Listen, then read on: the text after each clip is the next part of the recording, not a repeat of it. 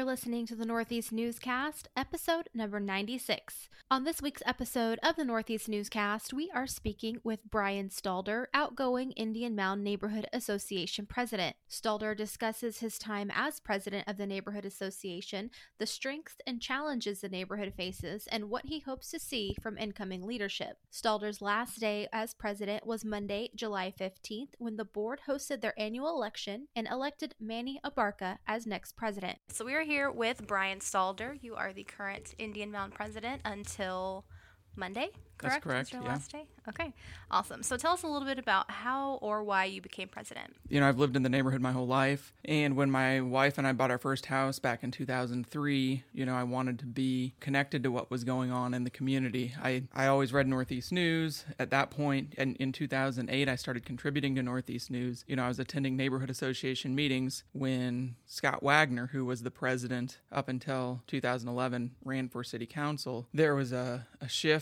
in, you know, leadership positions at the Indian Mound Neighborhood Association. I sort of got drafted to be the secretary, and then just through happenstance eventually ended up becoming president. That was October twenty thirteen-ish. So Monday you guys are having the elections for the new president, correct? Yes. Okay, and so you are anticipating um, Manny Abarka to become president, or what does that look like? Well, so um, we've got four board members: myself, uh, Manny Abarka, who's the executive vice president; Donna Miller-Brown, who is the treasurer; and Beth Beavers, who is the secretary. So then we also have a another seat that's open, which is the administrative vice president role. Uh, when we have the elections, I'm not running, which means that there will be three seats available. And I think the way that it's been communicated to me is that Manny plans to run for the president seat, Donna for the executive vice president, and then we'll have a couple of other spots open. So yeah, it's just going to kind of shuffle around, but we've got uh, some other people that live in the community that uh, have stepped up to fill those other roles. So tell us a little bit about your time as president. What are some of the things that you worked on, um, some of the things that you championed for the neighborhood?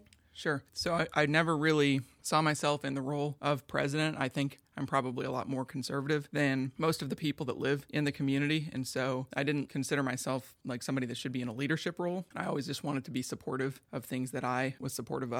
So one of the ch- initial challenges was just figuring out how to be a good leader, be a good representative of the people in my community. You know, so I had to learn to listen more and to speak less. I don't know if that has actually worked, but uh, I still talk a lot. I still share my opinions a lot, but I do really want to make sure that um, we're representing everyone's voice and that we're not just taking the position of maybe one resident's interest over the other. What that looks like is we've had some situations where, you know, there was a parking issue with, um, there was a nonprofit, the Healing House, that was, um, you know, expanding and buying up a lot of the commercial property along the Saint John corridor. And some of the residents that lived on the side streets noticed that some of their parking was uh, scarce.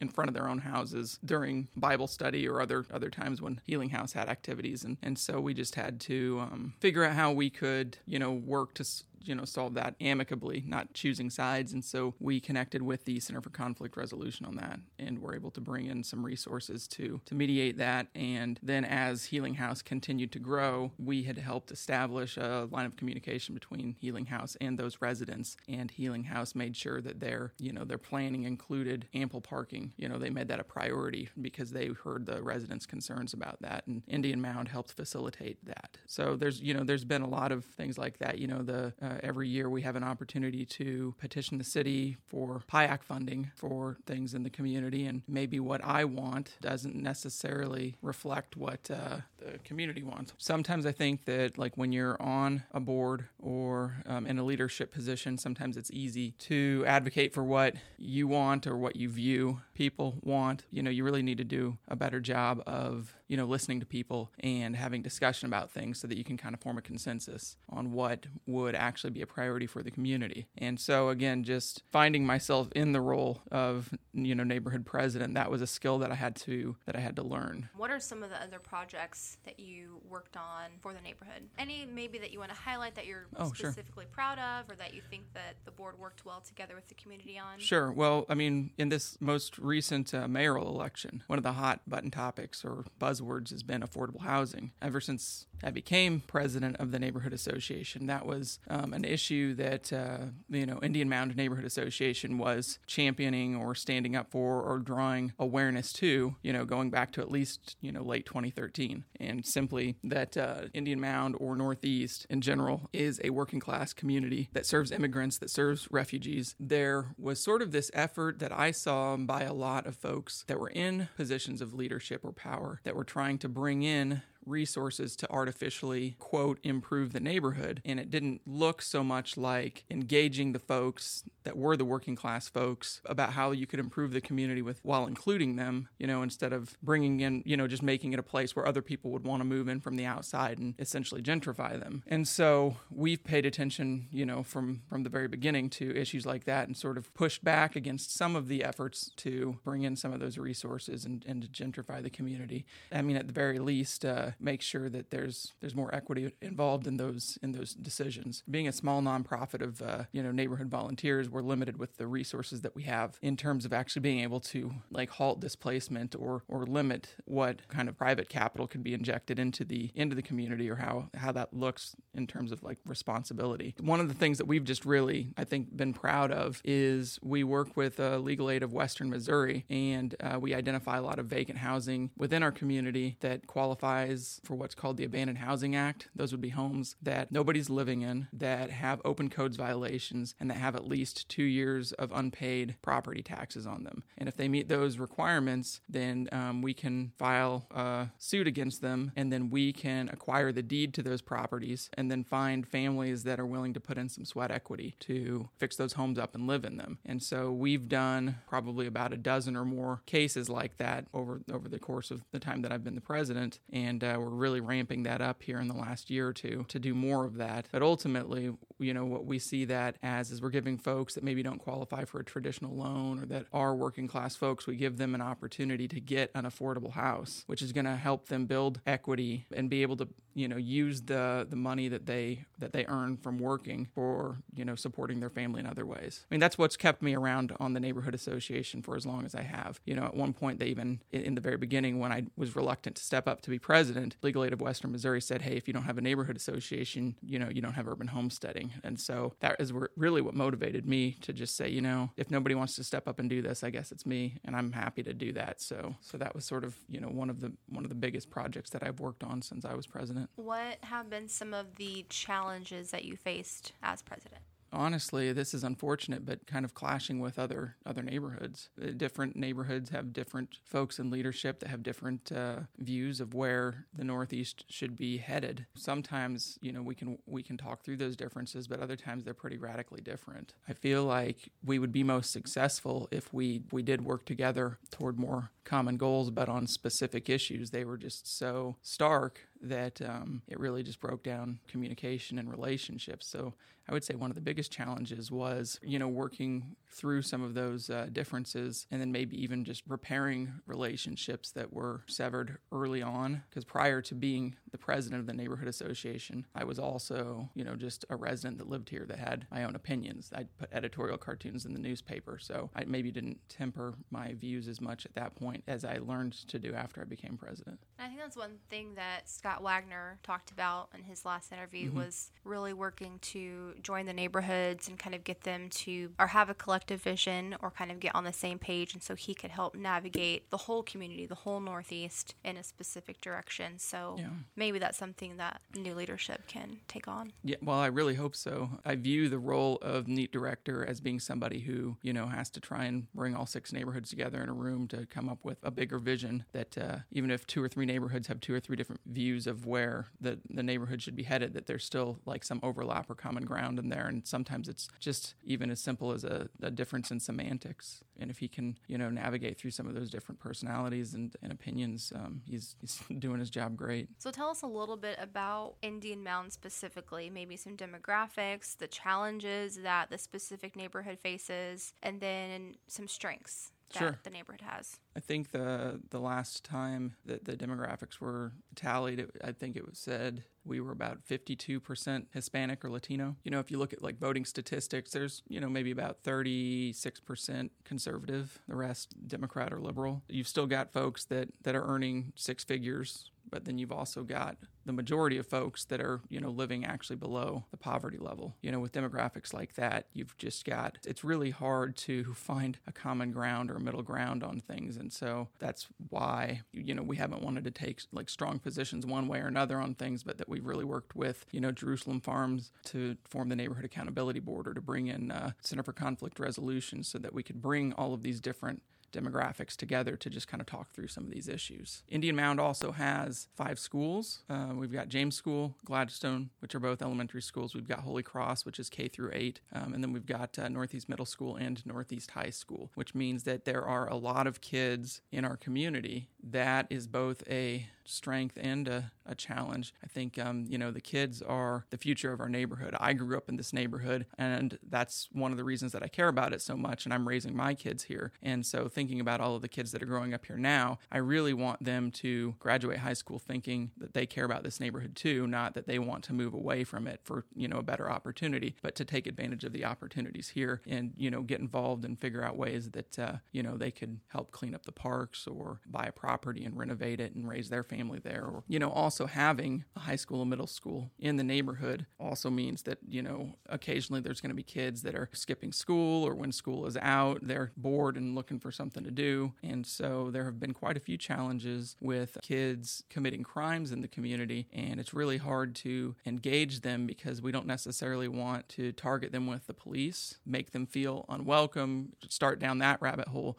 We really want to just try and reach out to them, find out what services they need or that their family needs, and then find ways that they could be included in our community. That's something that I've had to learn on the job as well, is is really how to navigate, you know, just interacting with, with youth and families and identifying problems, and then, you know, trying to work with, whether that's the uh, social workers with the police department, which weren't originally here when I, you know, when I became president, and having someone like Trina Miller that I can just call now and say, hey, we're having, you know, some challenges from this property. Some of the kids here are, have been seen hovering around cars or peeking in windows. Can we send a, a social services coordinator out there rather than the police? You know, I mean, she's, she worked for the police department, but I, I just think the optics is different. And having somebody like Trina Miller really helps us uh, navigate some of those challenges with the with the kids. In addition to the schools with their playgrounds and soccer fields and, and things like that, then we've also got um, our parks. Bud Park, uh, Indian Mound Park, and Kessler Park are all in the community. They're all great parks, and so we've really focused a lot of our P I A C dollars toward improvements in those parks. Um, I mean, I grew up playing in Bud Park, and so I've always kind of had this like little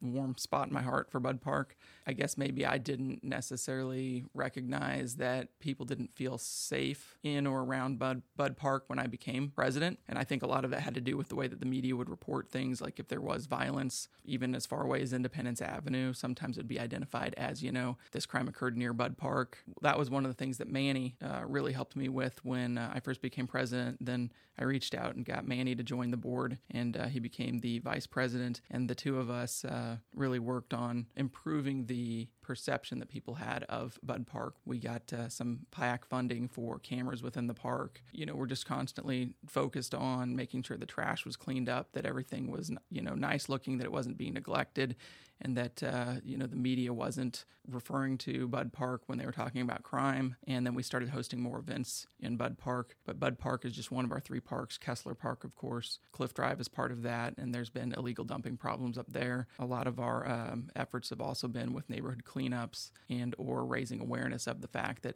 illegal dumping is occurring there. And then most recently, um, we've shifted some focus on the Indian Mound Park, which there's a, there's a wall that's just north of Indian Mound Park that is frequently hit by vehicles that are just, I think, going around the the mound too quickly and hit it, or they might um, pull over to park there, and then when they pull out, they accidentally bump into it. And so it just seems like every time that we get this wall fixed, like within six months, it's uh, somebody's hit it again. We are working on not only getting that wall repaired, but um, coming up with a way to maybe buffer that so that um, people won't, or maybe even just uh, slow traffic down, so just to reduce the amount of, you know, occurrences of people driving into the wall. Yeah, our assets are our parks. I think those are some of our major assets. We've also got a pretty pretty thriving business corridor. You know, um, of course, you've got everything along Independence Avenue that all six neighbor that touch all six neighborhoods, um, and we've got the C I D that manages that. But then we've also got businesses along Saint John Avenue, and we try and support those as much as we can. We have uh, you know we have our community meetings at the library, which is an amazing asset for the community. But then we also like to have our meetings at the Bigger Jigger or at uh, Helados Primavera. You know, so we try and uh, support some of these smaller businesses um, along Saint John. Help people that come to our meetings maybe, you, you know, walk through the threshold of some of these places that they drive past, but they never get out and explore. So Manny is the only one you know that is running for the president? For uh, president? Yeah, yeah. Okay. I, the way that it was communicated to me is that, and, and I understand this completely because I was in this situation in twenty thirteen, you know, that there's a lot of willingness to be involved, but nobody necessarily feels like they want the responsibility of,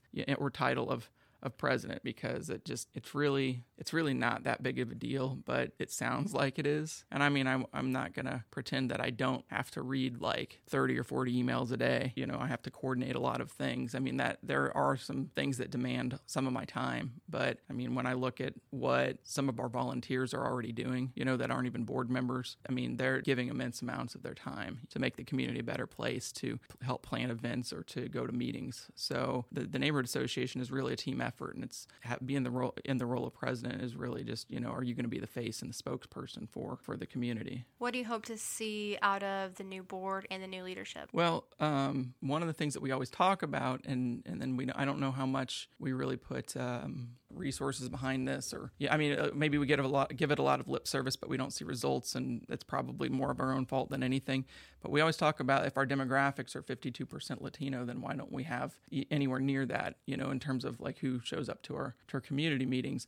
And I know that Manny has shared these frustrations with me ab- about that. And so he's told me that he really wants to um, try and engage the, the Latino community uh, more. And maybe it maybe it could be as simple as just having a Latino face of the neighborhood association that maybe uh, makes the neighborhood association more palatable or approachable for the Latino community. You know, I really hope that the next board has more luck in that area than than we have had over the past five or six years that I've been president. But uh, they're going to continue with uh, urban homesteading. Like I said, we've been ramping that up. We, you know, over the last few years have, have formed, you know, a parks board, a crime and safety board, you know, um, some of these organizations, you know, just like little subgroups or, or committees that are just focused on one specific area where we can get more feedback from the community, come to a consensus on things so that, you know, we can um, put more resources towards specific goals rather than just kind of talking about this is still a problem or that's still a problem, but we've identified the problem. problem we've got, you know, and then we're in a place to take action behind it. I think that we've seen a lot of progress with that over the last few years, and I think that uh, the incoming board having, you know, three current board members and then two, hopefully two new board members that are full of energy and passion and like, you know, new, new fresh ideas could continue taking what we've done over the last five or six years and then propel it forward. Okay, last question that I have for you. Uh, will you still be involved in any capacity whatsoever? Yeah, so when I, uh, my passion is really the arts. And so when I was going to neighborhood meetings a decade ago, it was more informational. And I always envisioned myself getting involved in the community through the arts. You know, um, I, I wasn't sure if that was going to look like painting murals or, you know, seeking out grants that would bring art to the community, live music acts, whatever. And then, of course, I started out doing editorial cartoons in, in the Northeast News before I was part of the neighborhood board. So my hope is that I'll have more time to focus on my passion, which is the arts, um, and, and and weaving that into the community. But there are also things that I've sort of, you know, had a hand in or overseen while I was president, and I can't just walk away from that. You know, I need to make sure that um, that the incoming board, some of the incoming board members and some of the other, you know, committee members, uh, like specifically uh, Crime and Safety Committee, um, have the support that they need from me, and, and I'm still a resource for them. No, I definitely won't uh, just be, you know, walking away. I'll be involved in some capacity, but more of a supportive role rather than a leadership role. And, and eventually I hope to, you know, be able to focus more on some of my passions as opposed to, you know, Call of Duty. Anything else that you want to add that I might not have touched on today? Nope. Okay. Well, thank you so much. It was a pleasure having you. It was good to be here. And that was outgoing Indian Mound Neighborhood Association President Brian Stalder. Thank you for tuning in to this week's episode of the Northeast Newscast. I'm Elizabeth Orozco.